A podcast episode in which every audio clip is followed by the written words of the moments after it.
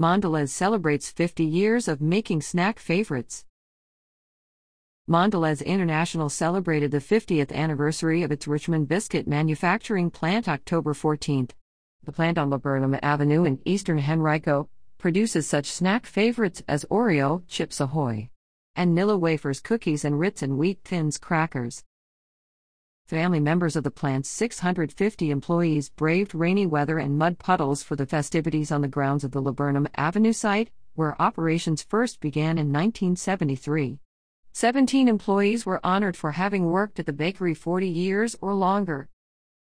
Senator Tim Kaine, Congresswoman Jennifer McClellan, Delegate Delores McQuinn, and Henrico County Board of Supervisors Vice Chairman Tyrone Nelson were among the dignitaries on hand for the occasion along with Mondelez leadership.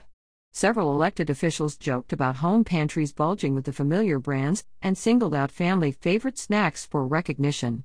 Sen. Kaine also shared his appreciation for Mondelez International's benefits to the Virginia economy over the decades, and Nelson praised the company's contributions as a good corporate partner and a long standing member of our local business community.